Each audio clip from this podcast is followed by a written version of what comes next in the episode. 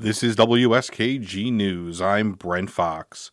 Saying it's long overdue, New York Governor Kathy Hochul on Tuesday signed a measure that updates and expands the definition of the crime of rape. Karen DeWitt reports. Governor Hochul says the bill, known as the Rape is Rape Act, modernizes what constitutes rape to include various forms of sexual violence and assault beyond the original legal definition of vaginal penetration. Hochul says the acts are what would commonly be accepted as rape, but until now have fallen outside of the narrow legal definition. Today is about the survivors.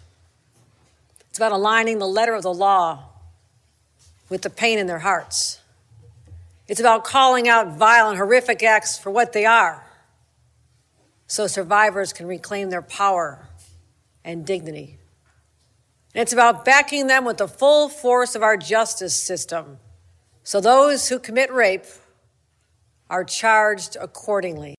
The new law comes just days after former President Donald Trump was ordered to pay $83.3 million to journalist and author E. Jean Carroll following a civil case where a jury determined that the former president sexually abused and then defamed her. Carroll had claimed that Trump raped her, but under New York's former law, the assault did not fit the definition of rape. I want to take a moment to recognize E. Jean Carroll for her courageous efforts to make sure justice was done and to bring a case against the former president whose defamatory and disgusting statements exacerbated a horrific situation. The legislature approved the measure in 2023. In recent weeks, Hochul's staff worked with the Senate and Assembly, as well as the state's district attorneys, to refine the details of the bill in what's known as a chapter amendment. Senate sponsor Brad Hoylman Sigal says the broader definition offers greater recourse for LGBTQ plus victims of sexual violence who were prevented prevented from seeking justice under the old heteronormative definition of rape. Studies have shown that nearly half of transgender people in this country are sexually assaulted, nearly half, at some point in their lives. The numbers are similar for bisexual women and gay men.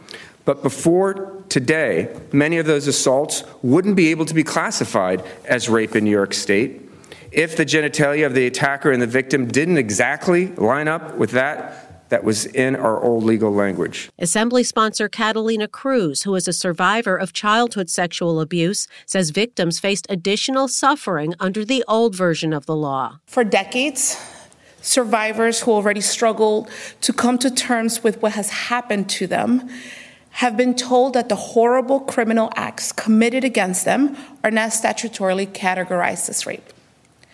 This is because our state's current law is enshrining outdated gendered no- notions of rape. Hochul and supporters say they hope the new law represents a societal shift of how violent sexual crimes are viewed. In Albany, I'm Karen DeWitt for the New York Public News Network.